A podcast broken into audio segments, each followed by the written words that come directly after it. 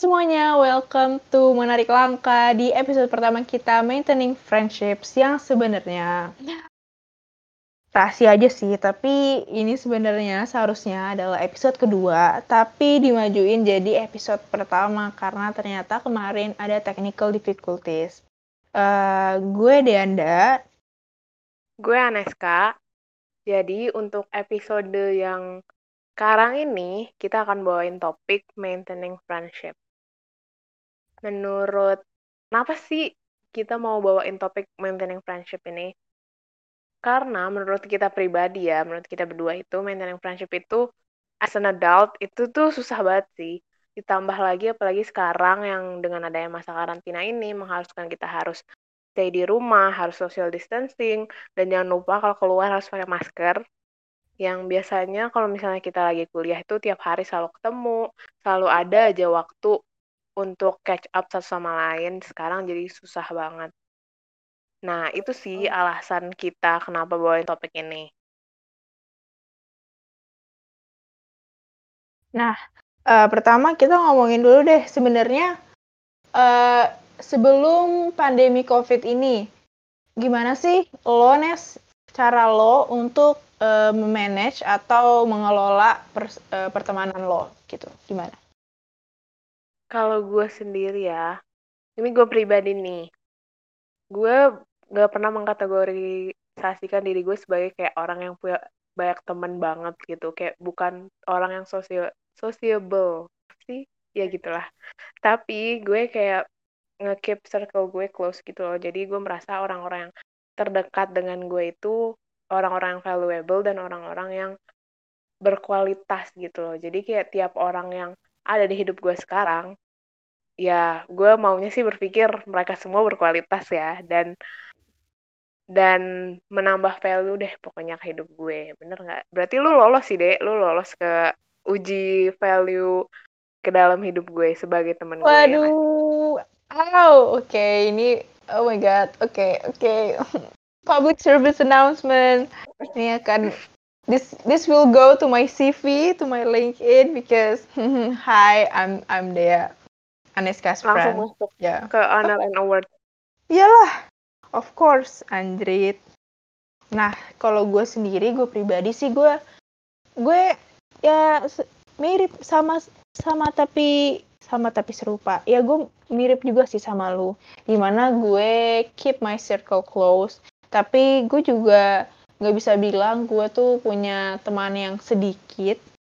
Uh, gue merasa gue diberkahi waduh bahasa gue. Gue diberkahi dengan orang-orang yang suportif teman-teman yang suportif. Tapi gue juga uh, ngekip circle gue kecil gitu. Karena gue sendiri uh, gue sama kayak lu juga gue uh, lebih ingin orang-orang yang benar-benar berada di sekitar gue tuh orang-orang yang menambah value bagi gue yang ya emang gue tanda kutip cap berkualitas. Karena e, bagi gue sendiri buat ngebangun suatu hubungan itu tuh susah karena kayak ada ada perlu kom uh, komunikasi, ada perlu chemistry, ada perlu apa ya kepercayaan, trust. Kompromi juga sih? Uh -uh, kompromi. Dan menurut dan menurut gue ini kayak benar-benar sesuatu yang harus dibangun over time gitu loh, nggak bisa kayak secara instan gitu. Gue orangnya nggak bisa. Ya gitu deh kalau misalkan emang sama teman-teman yang secara deket gitu yang di sekitar gue begitu. Menarik sih, menarik. Emang susah sih nge-build friendship gitu, karena ya susah juga lu memilih temen siapa yang benar-benar mau temenan sama lu tanpa ada exterior motif yang lain. Cuman kayak karena personality dan as a whole diri lu. Gitu. Nah, gue sebenarnya nemu ada hal yang menarik lagi nih. Gue nemu dari profesor yang ada di University of Oxford dia tuh nyebut friendship itu punya decay rate. Decay rate itu apa sih maksudnya? Decay rate itu kalau lu nggak sering ketemu orang itu, friendship lu tuh bakal terkikis gitu loh istilahnya. Bakal kayak makin lama makin nggak ada, makin hilang gitu. Nah, mm -hmm. si Profesor Dunbar ini menjelaskan kalau misalnya menurut dia setelah kalkulasi yang sangat panjang ya ya gue nggak tahu lah gimana cara dia mengkalkulasinya dia itu membuat riset kalau friendship itu kapasitas seseorang untuk memaintain friendship itu cuman limited sebanyak 150 orang aja dalam hidupnya. Menurut lu possible gak sih kayak kebanyakan atau kekurangan angka 150 itu? Kalau misalkan gue denger cuma 150 orang doang, pertama kali gue denger tuh kayak, oh itu kayaknya banyak banget deh, kayaknya teman-teman gue nggak sebanyak itu gitu loh. Tapi ketika gue apa ya, ketika gue lihat lagi um, followers Instagram gue lah mungkin, followers uh, Twitter gue atau connection di LinkedIn kita maybe. Itu tuh ternyata kayak gue ngeliat itu pasti di atas 200 gitu loh. Jadi waktu gue denger 150 ketika ada konsiderasi sosial media sosial media ini, gue kayak oh kecil ya sebenarnya 150 orang itu gitu sih. Iya sih, gue juga mikirnya bener banget. Dan kalau gue baca juga ya, dia tuh juga nge-breakdown dari 150 itu apa aja sih yang lainnya. Menurut dia itu 50 itu dia bilang close friends. Nah, close friends itu orang-orang yang ya mungkin kalau lu punya grup dinner, lu invite mereka. Dan kayak lu sering ketemu mereka tapi nggak nggak nggak sesering itu sampai lu mengconsider dia lebih dekat lagi gitu. Dan juga dia bilang untuk ke circle yang lebih kecil lagi, layer yang selanjutnya itu circle of 15. Jadi tuh friends yang selalu lu go to lu kalau lu membutuhkan apa, yang bisa kalau lu membutuhkan simpati atau membutuhkan saran akan sesuatu hal, itu 15 orang inilah yang most likely lu bakal ke mereka gitu. Dan layer terakhir itu yang dibilang sama Danber itu ada lima lima orang yang dia bilang close support group. I see, I see. Emang gimana ya? Uh, untuk yang tadi 50 orang yang we consider close friend, gue bisa melihat sih yang bisa di apa ya diajak ke grup dinner kira-kira siapa. Gue bisa membayangkan ketika gue buat misalkan 21st birthday party, gue kayak bisa membayangkan ada 50 sekitar uh, mungkin nggak nyampe 50 atau mungkin lebih 50 gue juga nggak tahu exactnya tapi uh, sekitar itu gue bisa mengajak mereka ke dinner party gue gitu dan 15 sendiri 15 layer ke 15 dan layer kelima gue juga bisa melihat di mana kayak layer ke 15 tuh orang-orang yang biasanya gue bisa uh, ramble atau rant about stuffs tapi yang limanya lagi yang lebih kecilnya lagi ini adalah orang yang gue nge-reach out yang akan gue approach ketika ya gue butuh support gitu loh secara emosional dan secara mental gitu. Sama sih, gue juga gue bisa bisa ya memvisualisasikan lah apa yang si Denver bilang ini. Sebenarnya mungkin angkanya juga nggak terlalu pas banget gitu ya. Mungkin ada yang lebih kecil sedikit, ada yang lebih naik sedikit, tapi ya bener lah gue bisa bisa kalau misalnya ditanya 50 orang siapa aja gue bisa ngepicture lima orang siapa aja gue bisa ngepicture gitu kan ya emang yuk. pasti makin sulit juga sih karena setelah adanya masa karantina sekarang hmm. cara kita untuk berkomunikasi sama mereka juga makin limited gak sih iya apalagi setelah karantina ini apa ya perbedaan komunikasi dan perbedaan cara lo berteman, bersosialisasi itu jadi beda banget sih. Itu yang paling gue rasain banget adalah online komunikasi. Di mana sekarang kita setelah COVID ini karena kita nggak bisa ketemu orang dan uh, kuliah di onlinein, uh, banyak pekerjaan yang jadi work from home. Jadi keseharian kita tuh udah nggak bertemu dengan mereka-mereka atau teman-teman kita lagi, kita jadi sendiri. Dan salah satu media yang kita bisa andalkan untuk berkomunikasi sama teman-teman kita cuma media online atau sosial media. Nah, sebenarnya yang gue lihat dari sosial media sendiri uh, atau komunikasi online itu dia emang bisa sih membantu kita buat berkomunikasi sama orang secara real time. Istilahnya lo bisa nelpon lo bisa fit call lo bisa ngechat lo bisa apa aja secara real time sama orang. Mau mau itu di luar kota lu mau di luar kabupaten mau di luar RT bisa secara real time. Tapi ternyata sebetulnya uh, terlalu mengandalkan uh, sosial media atau komunikasi online itu tuh juga dapat mengurangi uh, kualitas dan makna dari friendship itu sendiri dan bikin kita kayak macam labil gitu. Kayak kita tuh mau ngeluarin effort nggak ya buat friendship ini? Ini kayak kok kayaknya cuma online doang segala macam gini-gini. Dan ini tuh berhubungan sama decay rate yang lo omongin sebelumnya di mana kayak lama-lama tuh friendship tuh bisa terkikis kalau misalkan kita tuh tidak bertemu orangnya gitu. Bener banget sih itu juga yang gue rasain. Apalagi kalau uh, kita sendiri ya sebagai mahasiswa rantau pasti teman-teman kita kan bukan cuma dari daerah kita aja pasti ada dari kota yang lain yang mana emang susah juga kita untuk bisa ketemu mereka gitu. Dan emang online communication ini yang kita andalkan supaya jadi sarana kita berkomunikasi. Cuman emang emang gue lihat-lihat orang mulai kreatif sih memanfaatkan online communication ini ada yang yeah.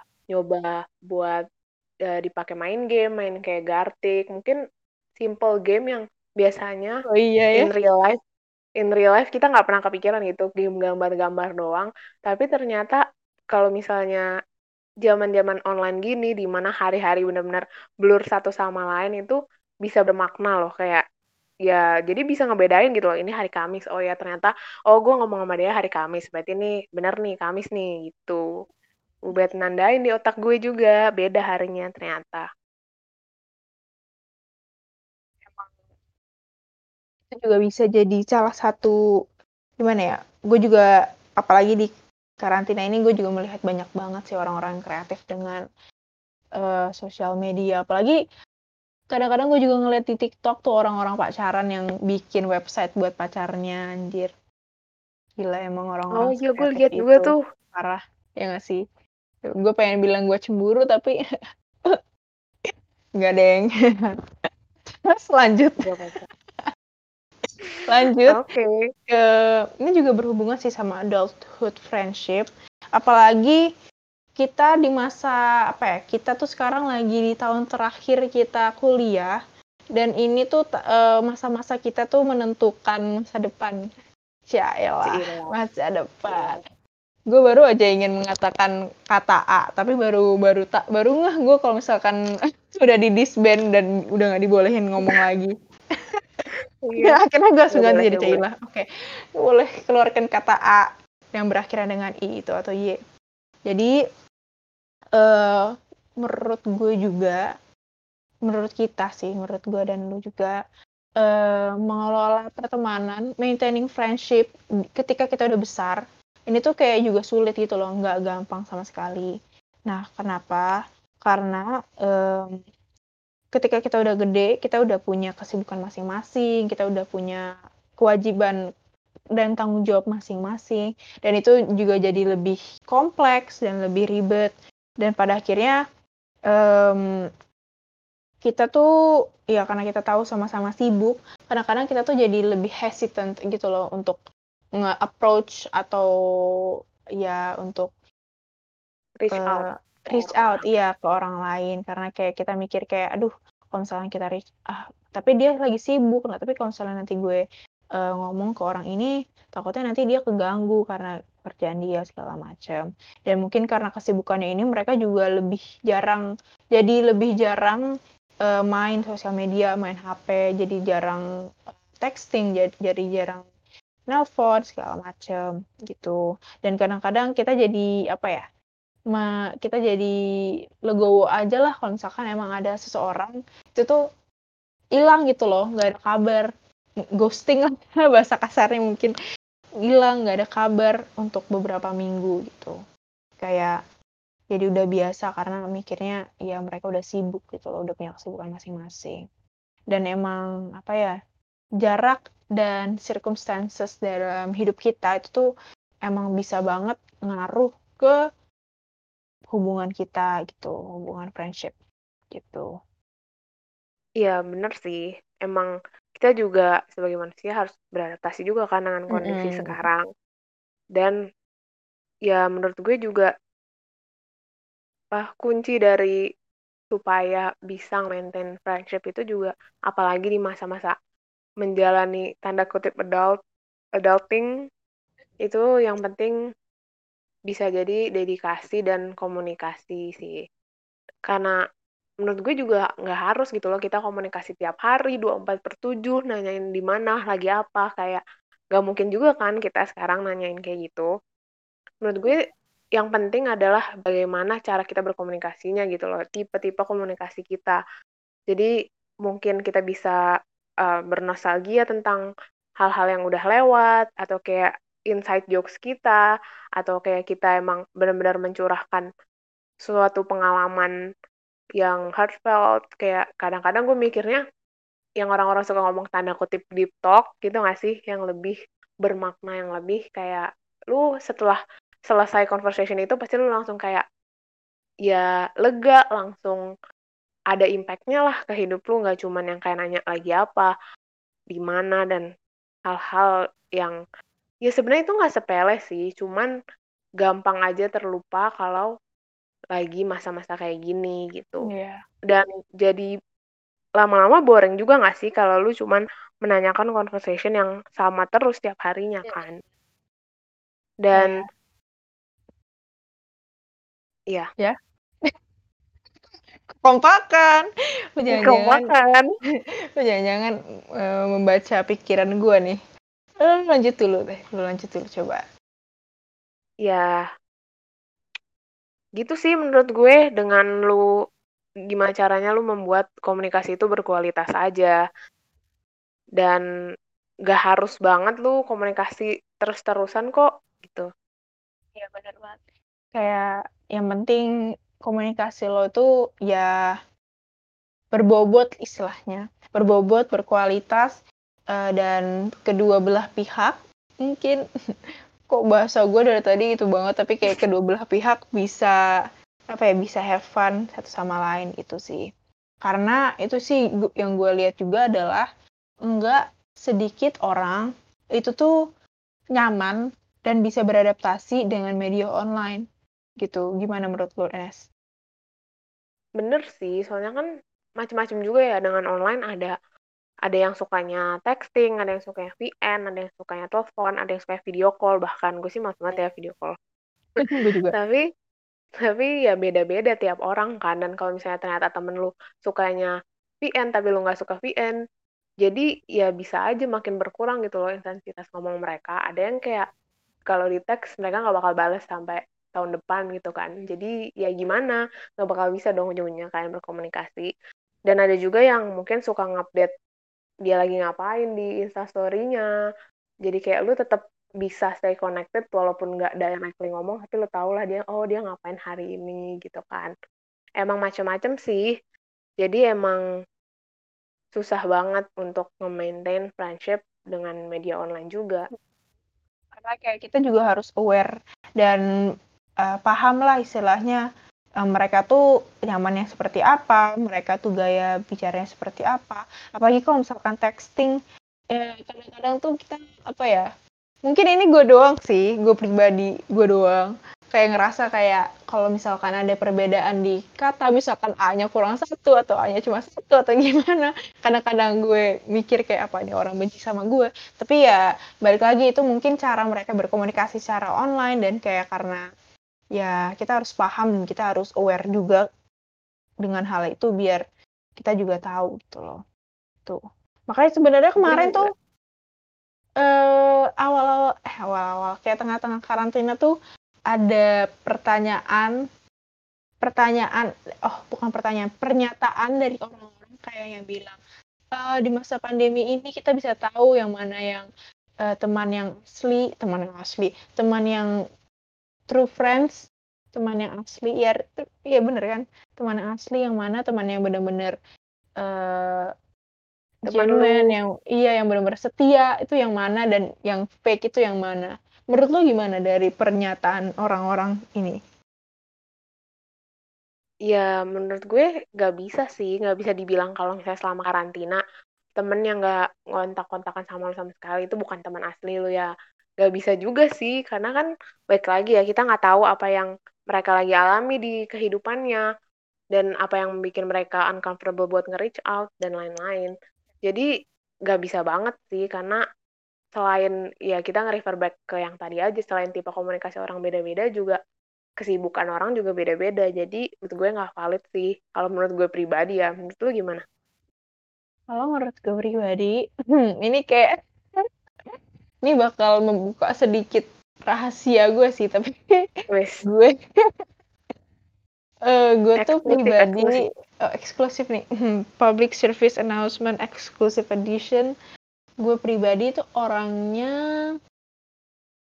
uh, gue nggak bisa bilang nggak nyaman tapi mungkin kayak gue lebih ya gue tidak bisa memberikan uh, seluruh waktu gabut gue kepada sosial media atau pada media online gitu loh. Gue merasa kurang nyaman berkomunikasi sama orang lewat on sosial media gitu loh. Gue kadang-kadang suka ngerasa awkward juga. Kadang-kadang kalau misalkan harus apa ya harus call callan atau harus meeting atau segala macam lewat online. Karena mungkin gue terbiasa dengan komunikasi secara langsung dan menurut gue komunikasi secara online tuh kayak masih a new thing gitu loh sesuatu yang baru.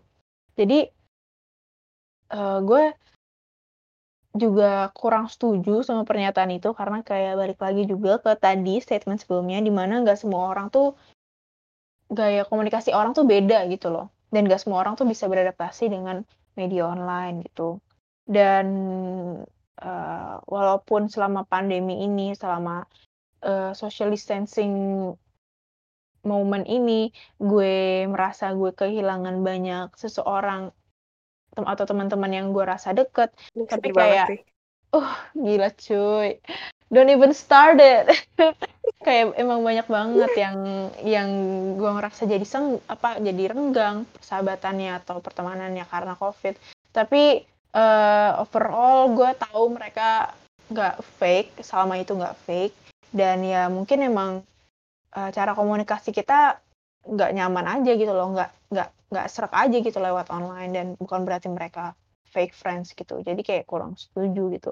Menurut gue malah kayak ya uh, fake friends itu tuh emang ya udah bisa di spot on juga gitu loh. Kayak dari energi yang mereka berikan waktu kita bicara langsung nggak langsung itu tuh bisa kelihatan. Jadi menurut gue ini tuh ya apa ya gue nggak kurang setuju aja gue nggak setuju mungkin gue nggak setuju sama pernyataan ini gitu untuk gue pribadi gitu Hmm, berarti lo tahu ya kalau misalnya walaupun nggak reach out pasti mereka care sama lo gitu kan? Hmm, gimana ya? Kayak aduh gue kalau misalnya gue bilang gitu gue jadi kayak GR gitu ya. Nanti apalagi ada yang ada yang denger terus kayak apaan sih deh gue nggak peduli sama lu kan gue nggak tahu. Nggak ada yang care sama lu deh sebenarnya. Sedih banget. Tapi kayak ya untuk so far maksud gue ini untuk meng apa ya untuk dan gue juga ngerasa sih orang apa ya kepedulian seseorang itu dicurahkan beda-beda gitu loh. Ada yang kayak secara langsung bener-bener kayak dia lu nggak apa-apa. Di telepon telepon bener-bener kayak bener-bener show that they're actually worried about you. Tapi ada juga yang kayak low key gitu loh kayak cuma nanya kayak eh dia tuh lagi apa sih? Oh gue kira gini-gini gitu loh. Jadi kayak gue juga gue juga gr sih kalau gue ngomong gitu tapi gue jadi gr gini. Ya, tapi gue kayak paham, gue paham kok. tapi kayak ya every apa ya cara orang-orang berkomunikasi itu tuh beda-beda. Dan ya gue juga mereka juga nggak punya kewajiban untuk menanyakan atau nge-reach out ke gue gitu. Kayak but I will, I will always be here for them. Gitu aja sih gitu. kalau gue mah. Anjay. Mungkin ini nggak boleh ngomong. Nggak boleh nggak boleh. Mungkin ini juga kayak lebih Apa? nyambung ke ke love language juga nggak sih? Kayak ya cara Hmm. komunikasi tapi itu bisa Betul, kita bahas betul. di lain lain waktu ya. Karena itu bisa a whole different breed lagi. A whole new world. A dazzling place I never knew. Emang sih. Tapi menurut gue juga susah nggak sih kadang-kadang ngebedain bukan ngebedain sih kayak kalau gue pribadi sih kadang-kadang gue selalu jadi orang di dalam suatu pertemanan yang selalu memberi effort lebih cailah gue kayak gak gue gak makan diri gue tapi kayak kadang-kadang gue merasa itu ya seperti pribadi. Kayak gue mungkin ada juga beberapa orang yang bisa relate kayak mungkin sering reach out duluan terus atau gimana tapi kayak lu kurang melihat timbal balik dari orang tersebut gitu loh untuk pertemanan kalian. Emang itu ya semua kita semua juga masih belajar sih caranya gimana memilah-milah yang mana yang mungkin bisa lu cut off, yang mana yang bisa lu lanjutin. Lu juga ada pengalaman kayak gitu nggak, Iya sih, karena gimana ya? Gue juga uh, merasa apa yang lo rasa, weh. gue relate to what you just said karena kadang gue juga melihat suatu friendship itu tuh suatu sesuatu yang valuable buat gue gitu loh gue karena even though gue merasa teman gue nggak dikit-dikit banget juga tapi uh, balik lagi ke statement gue yang awal di mana gue like to keep my circles close dan pada akhirnya karena uh, circle gue close gini gue jadi nge-value every each one of them gitu loh. Dan gue merasa ya effort gue atau kayak feelings gue ke mereka apa yang gue invest ke friendship kita tuh besar gitu loh. Dan kadang-kadang uh, sad to say sedih buat nge-admit ini. Oh, reality. Tapi kayak kadang-kadang uh, seseorang tuh tidak memandang sesuatu sama dengan kita gitu. Kayak uh, mungkin contohnya gue persahabatan. Eh persahabatan. Persahabatan gue dan lu nih. Gue nyanyi jadinya. Tapi kayak ber, kayak pertemanan gue sama lu nih misalkan. Terus kayak di mana gue kayak invest so much so many things dan gue put my feelings onto this dan kayak gue bener-bener uh, value you so much. Tapi mungkin lo nggak melihat gue seperti itu gitu loh. Dan sebenarnya that's fine. Maksudnya that's your right buat feeling whatever you want to feel. Tapi kayak makanya dari situ mungkin kayak uh, kita juga perlu aware gitu gak sih mungkin the be the the better word to say that kayak aware sama siapa sih yang kita lagi omongin siapa sih friend apa friend kita ini siapa sih yang mau kita invest gitu loh. Biar kita tahu biar kita aware biar kita nantinya nggak uh, sakit hati sendiri gitu. Menurut dia nggak sih? Iya iya gue gue merasa seperti itu sih secara pribadi. Karena Bener kayak singkatnya sih. Mm -mm, kayak singkatnya takutnya sih. ayo sebut dulu lama-lama nih siapa yang mau ngomong duluan kayak kadang dulu, dulu. apa yang apa yang kita beri kayak apa yang kita beri nggak bisa kita dapat kembali makanya kayak kita harus aware biar what we give is what we'll receive gitu. The amount of love and the amount of support and the amount of investment we put on a friendship. Uh, karena kalau kita aware, semoga itu tuh bisa balik lagi ke kita gitu loh dan friendship could bring us happiness gitu loh, bukan yang kayak malah kayak Andrit gue sebel banget temenan sama Anes kayak bukan yang kayak gitu. contoh doang, contoh, maaf. Contoh ya, bukan realita. Contoh, contoh. Nanti iya, nanti masuk lambe turah. Menurut gue singkatnya itu sih know your value dan stand up for yourself aja. Jadi ya emang di ngomongin gampang banget ya, tapi sebenarnya realitanya susah. Susah banget sih. Iya. Betul. Menurut mm -hmm. gue itu aja sih. Iya. Yeah. Ada lagi nggak yang mau tambahin pesan dan kesan? Hmm, apa ya? Maintaining friendship is not easy, tapi uh, gue rasa ketika lo benar-benar menemukan seseorang yang memiliki value, memiliki pandangan yang sama dalam relationship itu, sama kayak lo, itu tuh bakal feel, itu bakal rewarding banget gitu loh.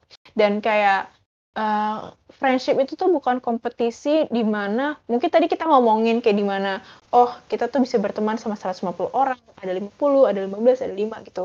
Tapi in reality sebenarnya itu kan cuma asumsi doang atau kayak limit dari limit yang dilakukan oleh seorang profesor istilahnya. Tapi sebenarnya friendship is not about competition gitu loh, di mana kayak lo merasa karena oh dia temennya banyak banget oh gue juga pengen banyak teman. No that's not true. Uh, friendship is not a competition. Dan seberapa banyak teman yang kita punya atau teman yang seseorang punya itu tidak menandakan seseorang itu tuh lebih superior daripada lu gitu loh. Dan sebenarnya yang friendship itu yang diperlukan adalah that one or maybe two or maybe three or maybe four maybe five tapi kayak Terserah. seseorang ya terse uh, senyamannya aja tapi kayak seseorang yang bener-bener get you and understands you and will be by your side and just accepts you for who you are not for who they want you to be gitu loh. Tuh. Jadi kayak it's gonna be rewarding once lo ketemu sama orang-orang seperti itu gitu. Gitu aja sih. gila, gila, gila banget. konklusinya mantap banget ya mengakhiri perbincangan kita malam ini weh. aduh. Ya gue pengen nambahin dikit sih. Ya gimana? mungkin mungkin tadi mungkin dia sempat bilang kadang-kadang lu juga pasti ya pengen lah kalau lu give sesuatu lu pengen dapetnya yang sama gitu loh. Sama apa yang lu give. Cuman menurut gue emang ada ya certain people yang pasti bakal selalu pengen give yang lebih banyak lah daripada di other party. Dan menurut gue ya itu valid-valid aja. Asalkan lu aware lu aware sama trait lu yang itu dan lu jangan sampai orang lain memanfaatkan kebaikan lu gitu loh. Ya yang penting lu aware lu punya trait itu dan gimana orang-orang di sekeliling lu nge nge lu juga. Gue gitu aja yeah. sih, nambahin sedikit. Ya, yeah, that's totally valid juga kalau ya seseorang merasa dia perlu memberikan lebih dari dan memberikan lebih kepada mereka. But yeah, just be aware yang penting lo juga tahu gitu loh kondisi dan situasi gitu. I agree with yep. that. Oke, okay, oke. Okay.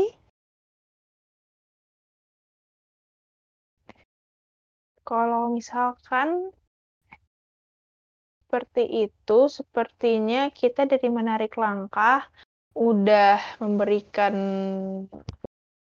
segala hal yang berhubungan dengan maintaining friendships tapi mungkin kalau misalkan ada yang lebih ada yang kepo lebih dalam kayak apa sih love language? Uh, segala macamnya mungkin bisa ditunggu aja kan ya? Ditunggu aja. Will be our promosi next dong. episode. Yo iyalah. Iyalah sangat promosi itu sih. But that's all from us. Uh, semoga kalian semua diberkahi dengan kesehatan dan kebahagiaan. Find that one unique friend That's all you need, sis. Dan apa? Nes, lu mau ngomong lagi nggak? Ya, kalau misalnya kita ada salah kata ya dimaafkan. Ini podcast pertama ya, mohon maaf teman-teman. Dan oh, kalau iya, parah. mau diskusi, mau diskusi further, kita bisa di reach out kapan pun kok. Gitu aja. Oke, okay. to DM, DM IG. And by the way, kalau misalkan suaranya emang agak shitty atau gimana, mohon dimaklumkan. Ini masih podcast pertama. Jadi masih agak kaku gitu tapi uh, I hope you're you're enjoying I hope you enjoy maaf salah grammar I hope you enjoy listening to our podcast and I, I hope we could see you on our next episode. Wah gila. Gila banget udah latihan ya bu? Bye bye dadah semua. Goodbye thank you. Goodbye thank you